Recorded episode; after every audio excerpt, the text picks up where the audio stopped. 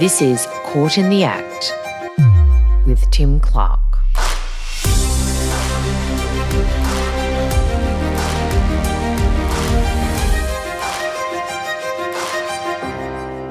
Welcome back. This week, in the United Kingdom's highest court, Julian Assange, publisher, hacker, campaigner, and prisoner, was not present in court. The High Court in London is going to hear today what could be the final bid by the WikiLeaks founder Julian Assange to avoid extradition to the United States. Mr. Assange, who's an Australian citizen, is wanted in the US for leaking secret military files over a decade ago. He's been fighting extradition on espionage charges for five years now. Julian couldn't appear in court today because he was unwell. He was so unwell he couldn't even appear by video link. That hearing, over two days, was to argue whether Assange will be allowed to appeal his potential extradition to the United States to face charges of espionage. It is his last roll of the legal dice. And according to his wife and other supporters, it has the potential to signal the last days of Julian Assange's life. So ill is he from what he has experienced for more than a decade. That hearing obviously heard from Assange's lawyers, who said there was no possible way he could get a fair trial if sent to the States and it heard from those United States, who said two very different presidents had pursued the same goal to extradite Assange to their shores, proving, they claimed, that their pursuit was not political but legal.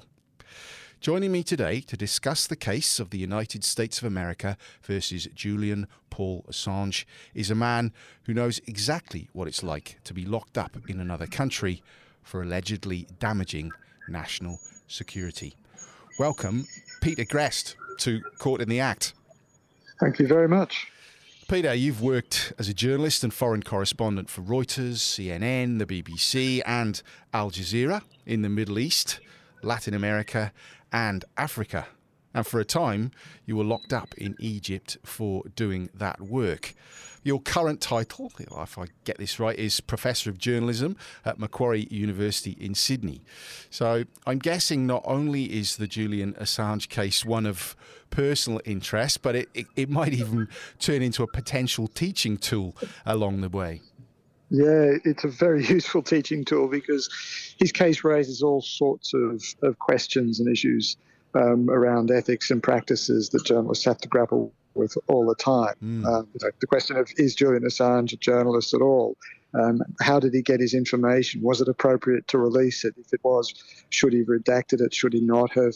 Um, how did he handle it? How did he work with other publishers, other journalists? Um, you know, all of these questions are central to what what we do and what we teach the students. None of them are particularly easy questions. I think that's also underscores why Julian's case has been so controversial. Yeah. Oh, no, I've been in the same profession as, as you for 25 years, probably not uh, at the same level, or certainly not in the in the same peril at times. Um, and I've struggled with that as well for for as long as the Assange case is um, has been out there. Is the uh, publisher versus journalist, redactions versus not. Um, you know, you know whether what he did was in the public interest or did it put too many lives in danger? I mean, they're all, they're all questions that uh, are certainly valid and hopefully will go through today, but also tend to become lost now. I think in the in the sort of quite visceral us versus them argument. Look, I think uh, what you just said underscores one of the, the key problems, and we need to remember that it is possible to hold two contradictory truths at once. Um, it, we shouldn't have to Julian or his case into one box or the other. We mm. can accept that some of what he did was legitimate, but there are other issues in other areas that, that he of his behaviour that were problematic. Mm. Um, I think we have to accept and, and, and embrace the complexity and the nuance here. So, as Peter just said, Julian Assange has been many things in his 52 years. He was actually a Hawkins when he was born, but later took his stepfather's name when he was just a year old. Recounting his own history, Assange has said he lived in dozens of different towns across Australia in his childhood, describing that as idealistic but isolated, removed from the rest of the world, was how he put it. Until the internet Assange studied programming, mathematics, and physics at two universities. But years before that, he had become an accomplished computer hacker, which brought him into the orbit of police, both state and federal. His own dating profile described him as a pig headed activist intellectual. He cracked the password to the Overseas Telecommunications Commission when he was still in his teens. He founded the International Subversives magazine, offering tips on how to break into telephone systems illegally and make free calls. In 1991, his tiny group sneaked in the back door of Milnet, the US military's secret defense data network. He later boasted that he had been reading generals' emails since he was 17. But he also read the wind about possible prosecution and disappeared into the wilds of Victoria for a while.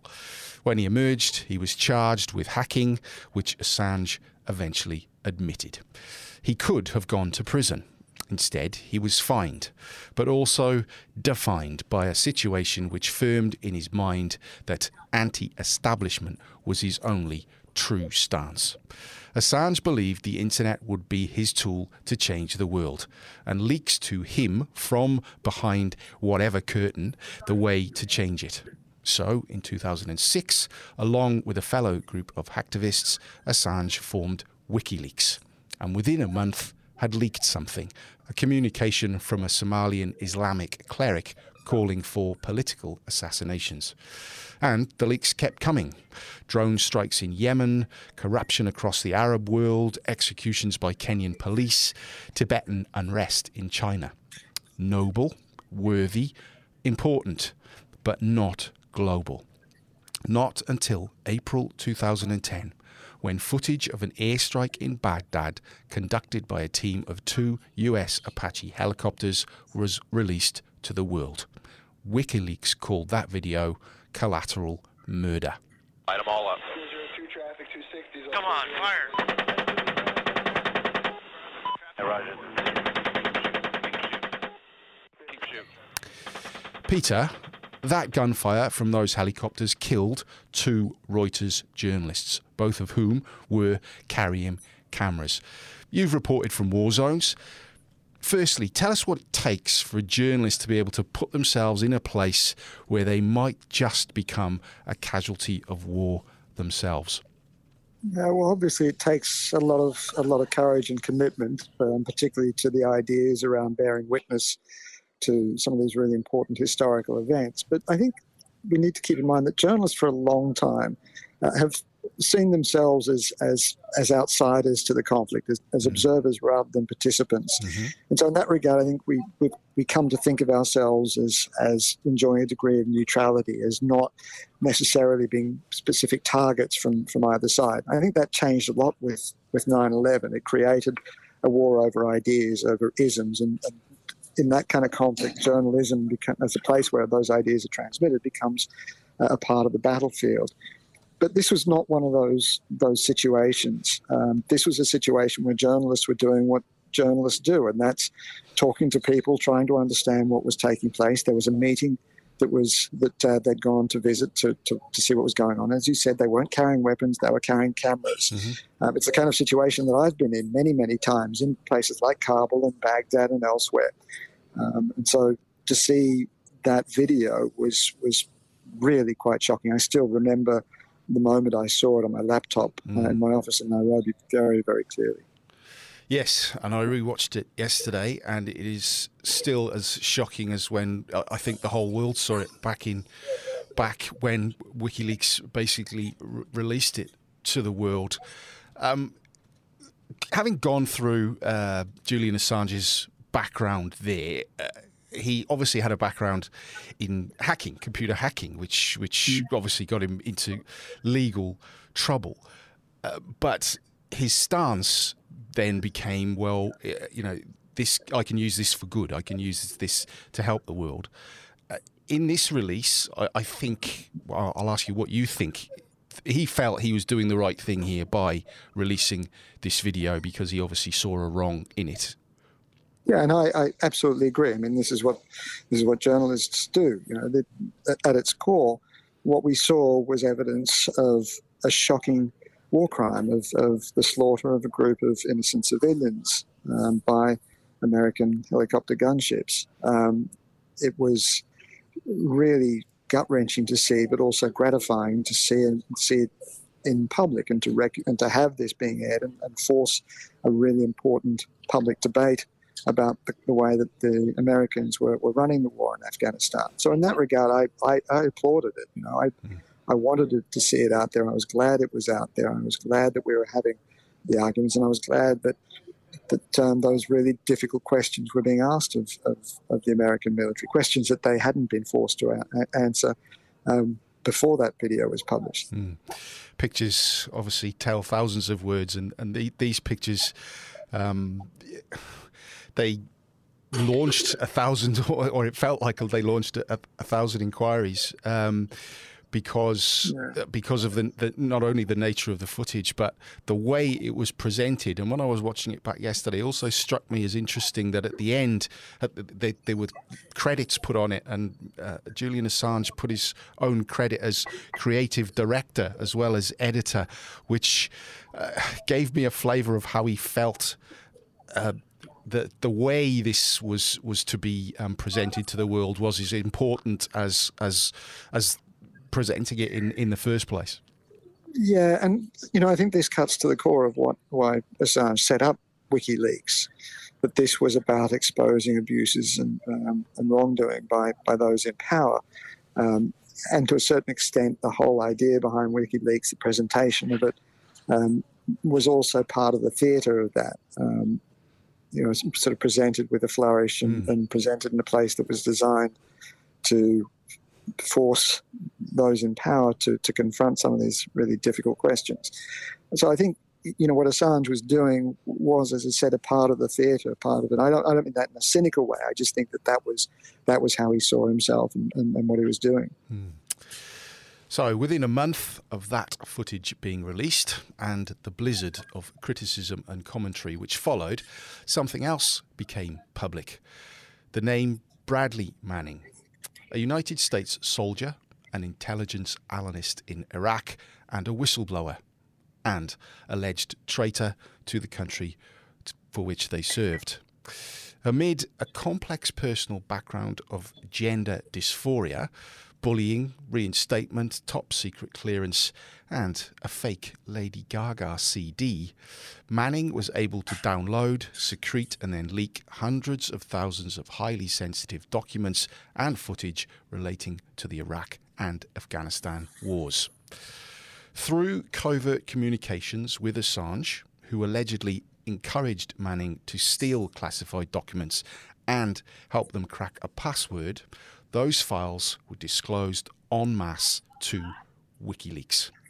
And then Manning disclosed to another online confidant what had transpired, and in February 2010, that material began appearing in public online. Manning had been keeping secrets for years about feelings that the boy his parents had named Bradley was actually a girl, later to be called Chelsea that the enlistment into the hyper masculine army environment was an attempt to resolve that gender dilemma. But this secret of these astonishing leaks, a secret which would result in prison, shame, and national ignominy, Manning didn't seem too keen to keep. In May 2010, to another online acquaintance, Manning strongly hinted where the footage of those helicopters shooting those journalists and civilians had come from. That acquaintance told a friend, who told the army, who told the FBI, who came calling within a day or two. Manning was arrested in Iraq and eventually charged with aiding the enemy, a crime which carried the death penalty. And the US military then said they also wanted to find Julian Assange in a bid to secure his cooperation in not releasing the documents. Assange and WikiLeaks were not in the mood. Thousands of secret US military files have been posted online which claim to reveal the truth about the war in Afghanistan. The leaked documents span over six years and provide detail on hundreds of civilian deaths, including women and children. In July 2010, The Afghan War Diary leaked online. In October, the Iraq war logs followed. In November, the Cablegate files, a quarter of a million US diplomatic cables revealing embarrassing details of international relations dating back decades, were also online. And many, many more, many of which were completely unredacted. Peter, you wrote about these leaks in 2020, and in that piece, you pointed out the polarized pictures of Assange one a freedom fighter, the other a fugitive. And you also said that social media coverage had made the nuance between the two almost invisible. It, it, seems to me, in the years since, those two opposing views of the man have only hardened, particularly in the social media arena. Yeah, that's right. And that's why I think it's very difficult to have um, a sensible conversation about Julian Assange because hmm. everybody mm. wants to fall, push him into either of those two camps, either hero or villain. And as I said earlier, I, I think it's not just possible, but important to hold those two contradictory truths together mm. and recognize that the truth is probably somewhere in, in the middle. You know, I applauded Julian for publishing the collateral murder videos because I thought that it revealed something really important that urgently needed to be in, in, in the public and a part of public debate. But I also had a lot of serious troubles with the way that he published a lot of other unredacted files, and, and in the process, I thought put a lot of people at risk. Mm. Um, I think he's, I think what WikiLeaks did was confront some of the realities of the way that the war was conducted, and as I said earlier, forced forced us to have some very important if difficult conversations. Um, I understand why Julian took the approach that he did. As you, you know, I think the history and his background that you've you've just outlined also helps us understand why he took the view that he did, why he felt that he needed to take a kind of radical hacktivist position. Um, I don't think I don't necessarily agree with it, but I do recognise the importance of so much of what WikiLeaks published, even if I feel that some of it was was uh, did cross a line that was that was fundamentally irresponsible. Mm. And um, doing some reading, preparing for today. Assange had actually, when WikiLeaks was launched, he, he wrote this sort of, I won't call it a manifesto, but it was it was his his thinking behind the reason for WikiLeaks. And one of the things that I found interesting was his argument that if you expose the secrets of a certain organization, um, holus bolus, if you, if you just get it all out there, then that organization naturally will become less secretive because they will be worried about their new secrets being made public as well. I'd, ne- I'd never thought about that until I read it yesterday, but that's some of the depth that, that obviously Assange has, has, has brought to yeah. the, the, the, the, this arena where, you know, which sometimes can be a, a, bit more simplistic than that. In that, you know, publish and be damned. It's yeah, I, but I also happen. I think that that's a little bit idealistic because people will respond one of two ways. Either you say, "Well, look, our secrets are out there, so we need to be less secretive. We need to be more transparent because because of the risks of this, and that ultimately any secrets we hold can be held against us." But but the contrary view, and the one that I think we saw a lot of governments taking, that's to try and try and lock things up even tighter. Yeah uh, and try and hide things more and more. And, and, to be honest with you, that's a problem that we have in Australia. That Australia has um, one of the most is one of the most secretive governments in the world. In fact, the New York Times are, um, described Australia as perhaps the world's most secretive democracy.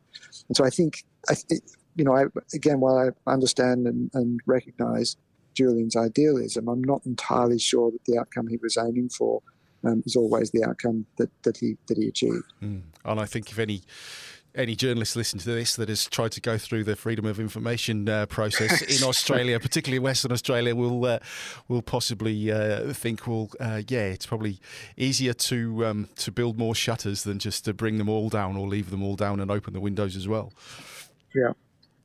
Yeah, absolutely, and, and and we've seen that with countless reviews. Um, in fact, the we're working with um, the National Security Legislation Monitor at the moment, to look at some of the secret, secrecy provisions in Australian law. And it's, it's very, very clear that the range and complexity of the laws shows that there is a default towards secrecy rather than transparency. And I think if there's nothing else that comes out of Julian's uh, Julian's case. It's uh, other than a debate about the importance for transparency, the need to open things up rather than close things down, then I think we'll have achieved something important. It was in the same year, that same year, 2010, that Julian Assange's legal issues began. Not surprising, really, but not actually directly linked to WikiLeaks. Because of their particular laws, Assange had used Sweden to house some of the WikiLeaks servers, and so too he spent quite a bit of time there. In August 2010, while visiting Stockholm, Assange allegedly sexually assaulted two different women. He immediately denied both sets of charges, saying the sex was consensual. In September, he left that country for the UK, prompting Swedish authorities to issue an arrest warrant. In November, a Swedish court ordered the detention of Assange on suspicion of rape, three cases of sexual molestation, and unlawful coercion. And in November, Interpol placed Julian Assange on its most wanted list. In the December, Assange presented himself to the Metropolitan Police in London, who locked him up and then bailed him out, after which he claimed innocence again and claimed something else that the bid to get him back to Sweden was because it would be easier to extradite him to the United States from there, even though no charges had been laid there. On to the UK's High Court, who rejected an appeal. On to the Supreme Court, who rejected another appeal. Back to the Supreme Court, who on June the 14th, 2012, again rejected any appeal, leaving Assange with no more legal avenues to traverse.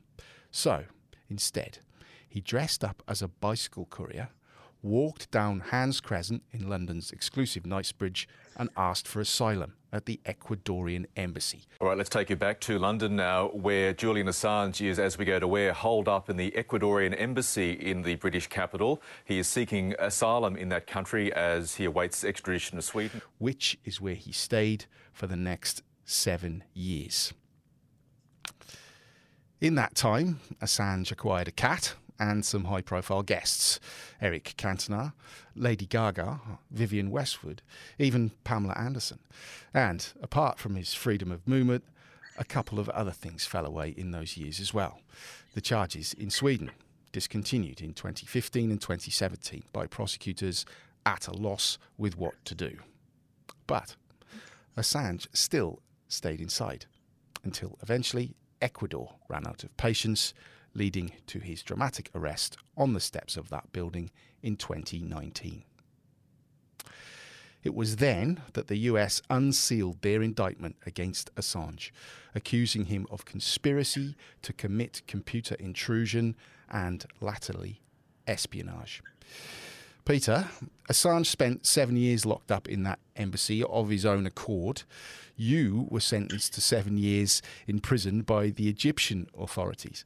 Now, we know you didn't serve all that time, but give us an insight into what goes through your mind and your body under those circumstances where you are locked up for essentially doing your job.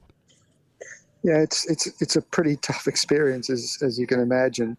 Uh, you mentioned mind and body. I think one of the things I, I came to understand was that prison is essentially a psychological problem. As long as you've got food, water, and basic shelter, um, you've got the basics that you need for survival. And in that kind of environment, the only thing that will really get you in the end is your own head. Mm-hmm. Prison's designed to mess with your head. Mm-hmm. And if you're imprisoned, uh, as you said, for doing your job, it can become very, very depressing indeed. Um, once you once you start to lose confidence, once you start to lose that um, sense of direction and purpose, um, your body soon follows. You you lose your energy, you lose your, your motivation. Um, your body starts to, to wind down, and that's when things start to start to unravel pretty quickly. So the, the primary objective, the thing you've got to do more than anything else, is to keep your head together, to keep that sense of, of purpose, to keep a reason why you're going through the hell that you're enduring mm. uh, at the forefront of your mind and recognize that the fight isn't about you, it's about what you stand for. And in your case, the Australian government uh, intervened and, and, brought you home. In hmm. Assange's case, a government position has been much longer in coming, but now they want the same thing for him. Yeah, that's right. Um, last week, uh, we saw the government pass a resolution, um, 86 to 42, two thirds majority, which is a pretty resounding resolution calling for Assange to be allowed to be released and, and to return to Australia. Uh, it has taken a long time, um, but the issue is that this is the fight that Assange is is, um, is uh, battling at the moment is between the British governments and the British and American governments. Australia is essentially a bystander in this. Mm. Um, the Australians have some some influence, but they've really got no legal standing in the case. There's no direct representation from the Australian government in court. Um, they don't. They can only make diplomatic representations, and they will count for something. But ultimately, the Australian government's ability to bring Assange home is pretty limited.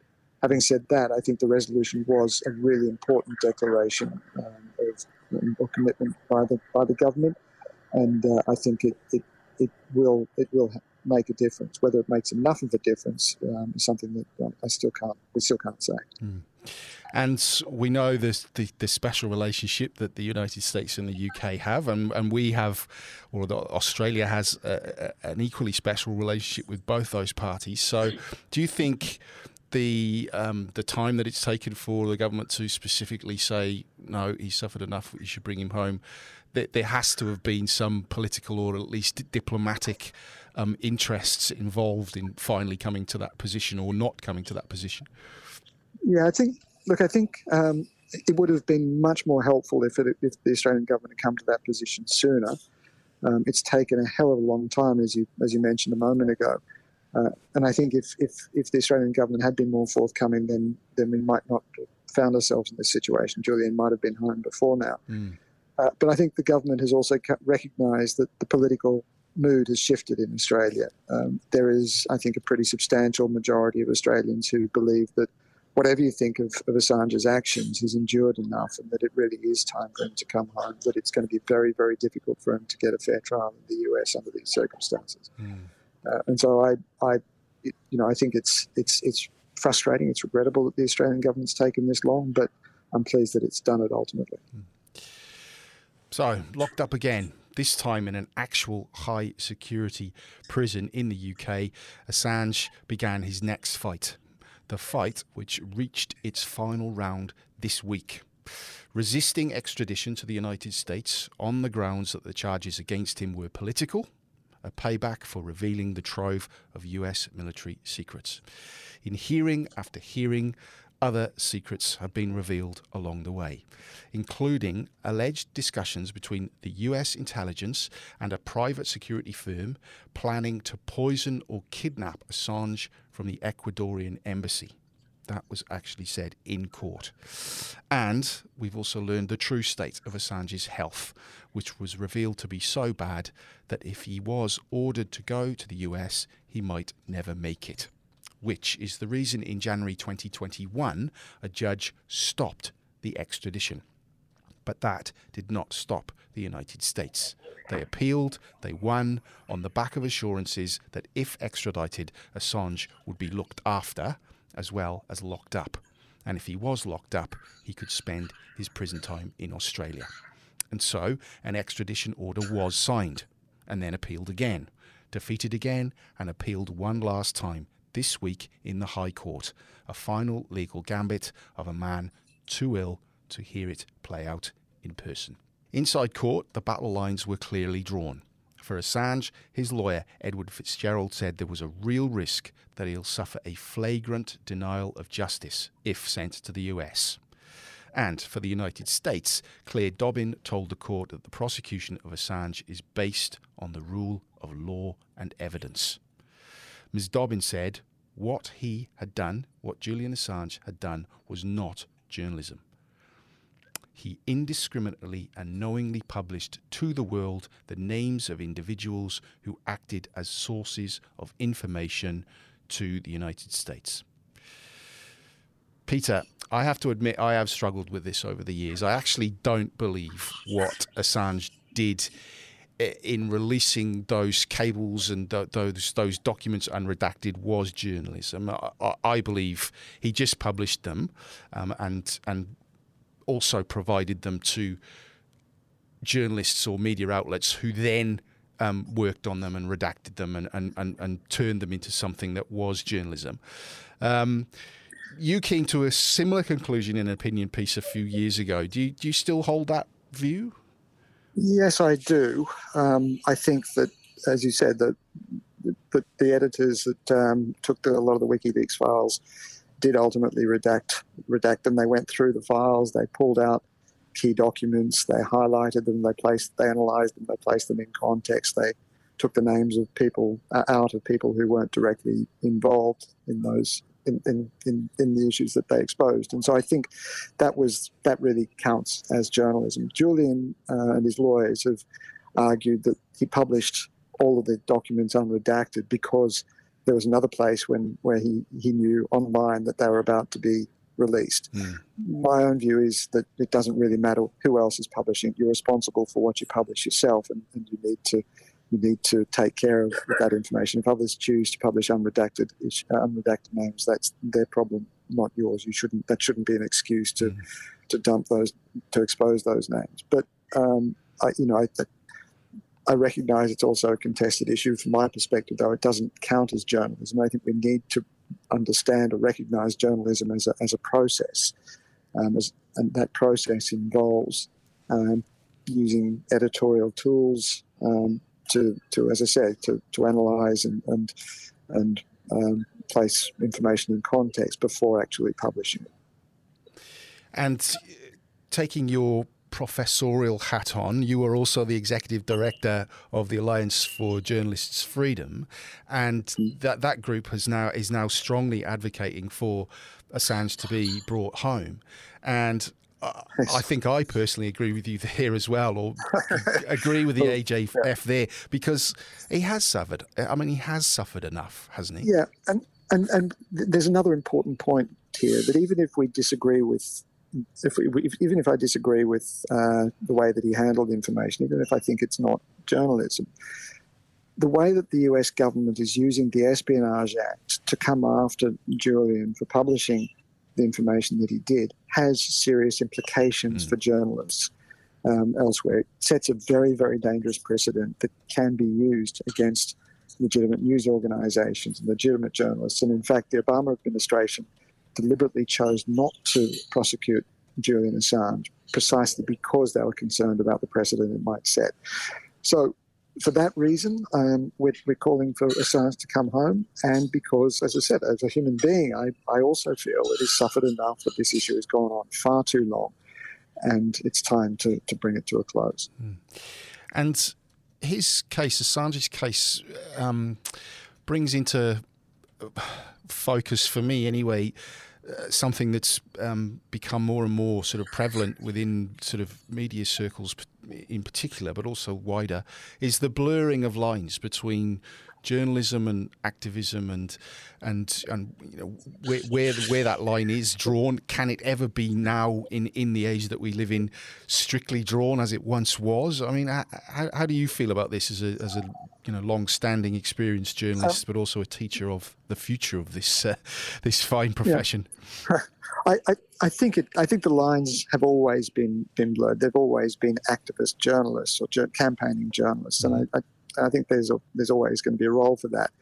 But this is also why the AJF has has really thought hard about how you define the thing you're trying to protect if we're passing media freedom laws. And we've come to the view that we should, shouldn't be thinking of journalists as a particular class of individual, but journalism as a process of, of, of, gathering, organizing, and presenting information in the public interest. And I think that helps us really narrow down what counts as journalism as opposed to commentary.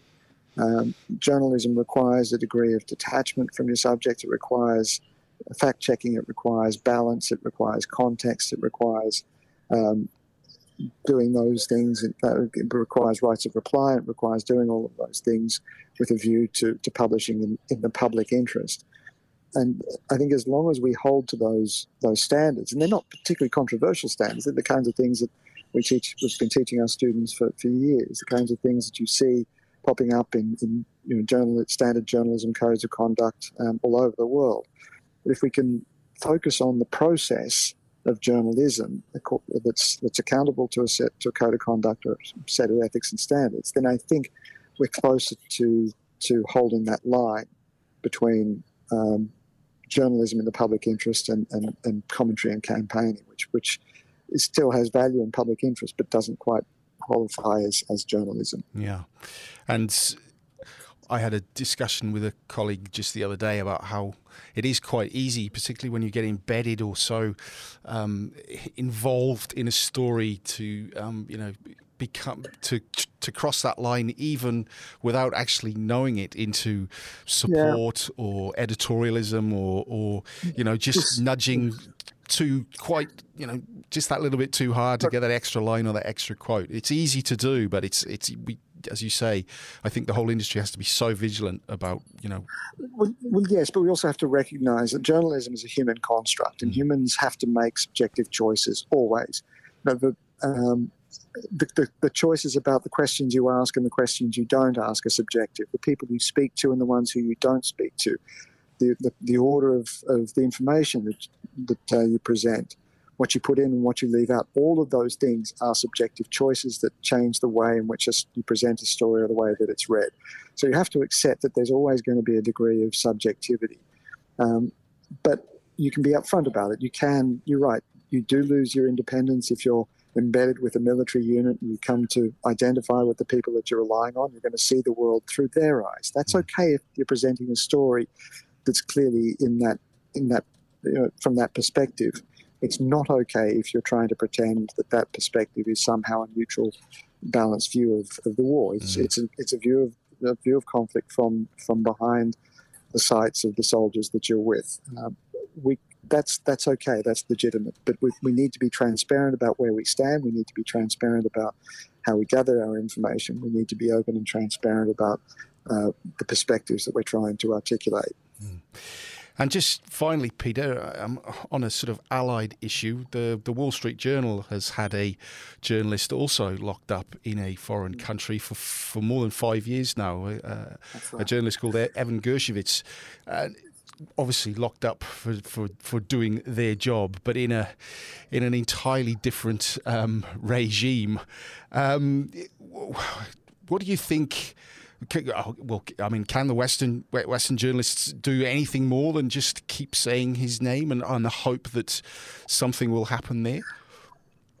Absolutely, and I don't think it's I don't think it's a vain hope. Um, mm. I think that even even the most authoritarian governments, even the Russian government, uh, is sensitive to criticism from from from from abroad. It won't ever acknowledge it. Um, it will do its best to appear, you know, independent of that, to, to, to not give a damn about it. But constant voices, constant pressure does make a difference. In fact, I'm, I'm convinced that I would still be in Egypt if it weren't for the for the literally millions of, of voices uh, that were out there in support of me and my two colleagues mm. uh, when we were when we were detained in 2013, 2014. Um, I think that it, it, you can't ever point to any one particular individual that will say something that will ultimately unlock the, the unlock Evan Gershkovich's uh, cell but the constant pressure does does make the um, the authorities in Russia think. It also opens uh, creates opportunities to to perhaps broker some kind of deal. But without the pressure, we can't ever say what will change the dynamic for, for Gershkovich, but we can say that without the pressure, it's unlikely that, that, that we'll see a breakthrough. So the judges in the UK's High Court reserved their decision on the case of Julian Assange this week. So now he waits as do we. Peter Greste, thanks so much for joining us on Court in the Act this week. It's been an absolute pleasure. And the pleasure's been mine. Thank you very much for having me. And thanks again to you all for listening.